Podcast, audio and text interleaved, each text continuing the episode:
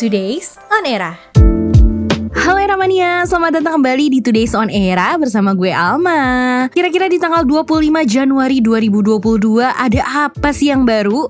Kita langsung aja ya ke berita pertama nih Ada temuan yang mengejutkan nih Eramania di rumah Bupati Langkat terbit rencana perangin-angin. Gimana nggak mengejutkan Eramania? Jadi di rumah Bupati Langkat ini ada ruangan berbentuk penjara kerangkeng yang di dalamnya ada empat orang Eramania. Kalau kata Kapolda Sumut Irjen RZ Panca Simanjuntak, penjara ini dipakai untuk tempat rehabilitas bagi pecandu narkoba. Dan penjara ini dibikin langsung oleh Bupati Langkat Eramania. Tempat ini pun udah berfungsi selama 10 tahun. Namun temuan dari migran care lah yang mengejutkan ya Ramania. Berdasarkan laporan masyarakat yang diterima, selain kasus korupsi nih, diduga bupati tersebut juga terlibat dalam dugaan praktik perbudakan modern. Dan gak main-main ya Ramania, praktik perbudakan modern ini melibatkan puluhan pekerja sawit. Haduh, serem banget gak sih? Bahkan nih ya, menurut Ketua Pusat Studi Migrasi Migran, Care Anis Hidayah, ada dua sel yang digunakan memenjarakan 40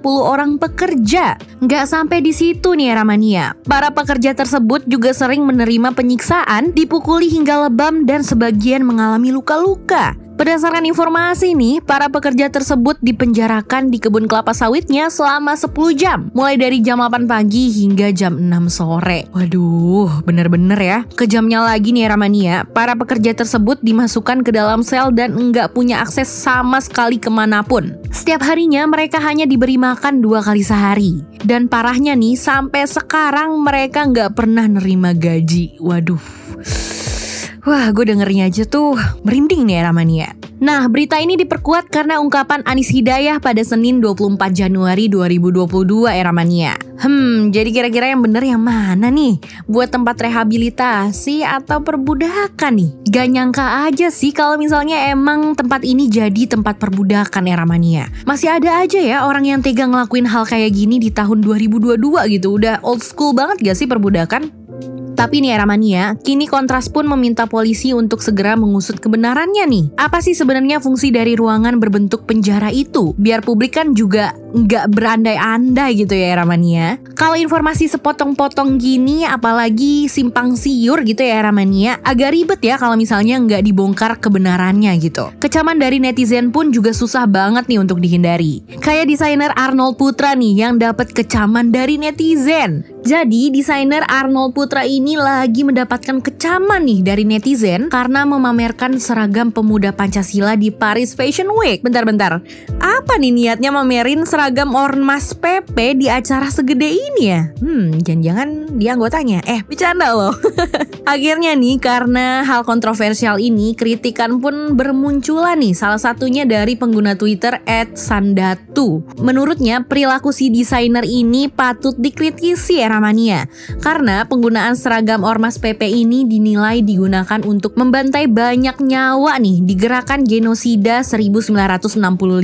Seperti diketahui, PP ini terlibat dalam genosida atau pembantaian orang-orang Indonesia yang dituduh komunis di Indonesia pada tahun 1965 sampai ke 66 era mania. Pendapat Sandatu ini kemudian mendapat banyak banget dukungan nih dari netizen era mania. Nah, dilansir dari Kokonats Jakarta, pria berumur 20-an ini berasal dari keluarga yang kaya raya. Dan gak heran ya kalau gaya hidupnya terlihat mewah. Kalau kamu lihat Instagram pribadinya nih, emang gak nyeleneh deh si desainer ini. Kabarnya sih, si Arnold ini tinggal di Los Angeles, Amerika Serikat. Nah, sebelum heboh baju Ormas PP ini, Arnold juga pernah dikecam karena membuat handbag menggunakan bahan dari tulang-tulang tulang punggung manusia. For your information ya Ramania, handbag yang didesain dari 2016 ini dibuat dari lidah aligator. Untuk pegangan handbag tersebut terbuat dari tulang anak kecil yang kena osteoporosis. Katanya sih tulangnya itu dia beli dari penyedia jasa donasi medis. Tapi nggak dikonfirmasi lagi nih dari lembaga mananya. Kalau lidah aligatornya sendiri ia dapatkan dari penangkaran yang emang budidaya dan juga ternak daging dan kulitnya.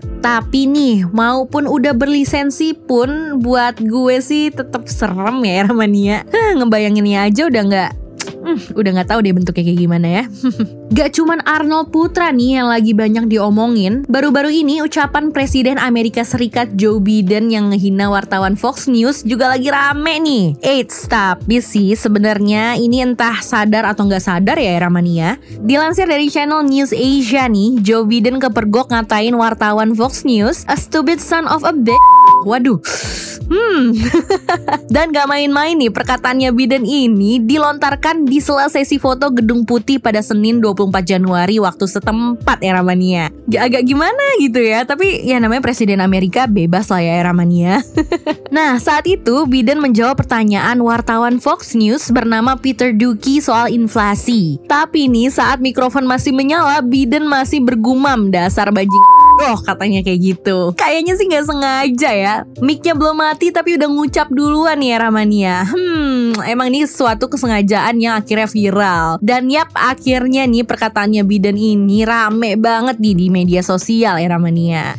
Oke itu dia tadi berita-berita terbaru di tanggal 25 Januari 2022 ya Ramania. Berita pertama dibuka oleh temuan mengejutkan nih di rumah Bupati Langkat Sumatera Utara Yang di mana ada ruangan berbentuk penjara atau kerangkeng berisikan empat orang ya Ramania. Dan berita selanjutnya adalah desainer Arnold Putra yang kena kontroversi lagi nih karena memamerkan seragam ormas PP di acara Paris Fashion Week. Dan yang terakhir adalah kontroversi dari Biden yang ngatain salah satu wartawan Fox News nih bernama Peter Duki ya Ramania. Wah hari ini banyak banget ya Ramania kontroversinya. Kayak emang ya kalau sehari nggak ada kontroversi itu nggak seru ya Ramania. Tapi tenang aja nih ya Ramania, walaupun nggak ada kontroversi Era tetap nyediain berita-berita yang menarik nih untuk lo baca. Jadi buat lo yang mau tahu berita terbaru dan juga menarik, jangan ragu-ragu untuk datang nih ke media sosialnya Era, era.id. That is all for today's on Era. Bye-bye Era Mania. Eranya podcast.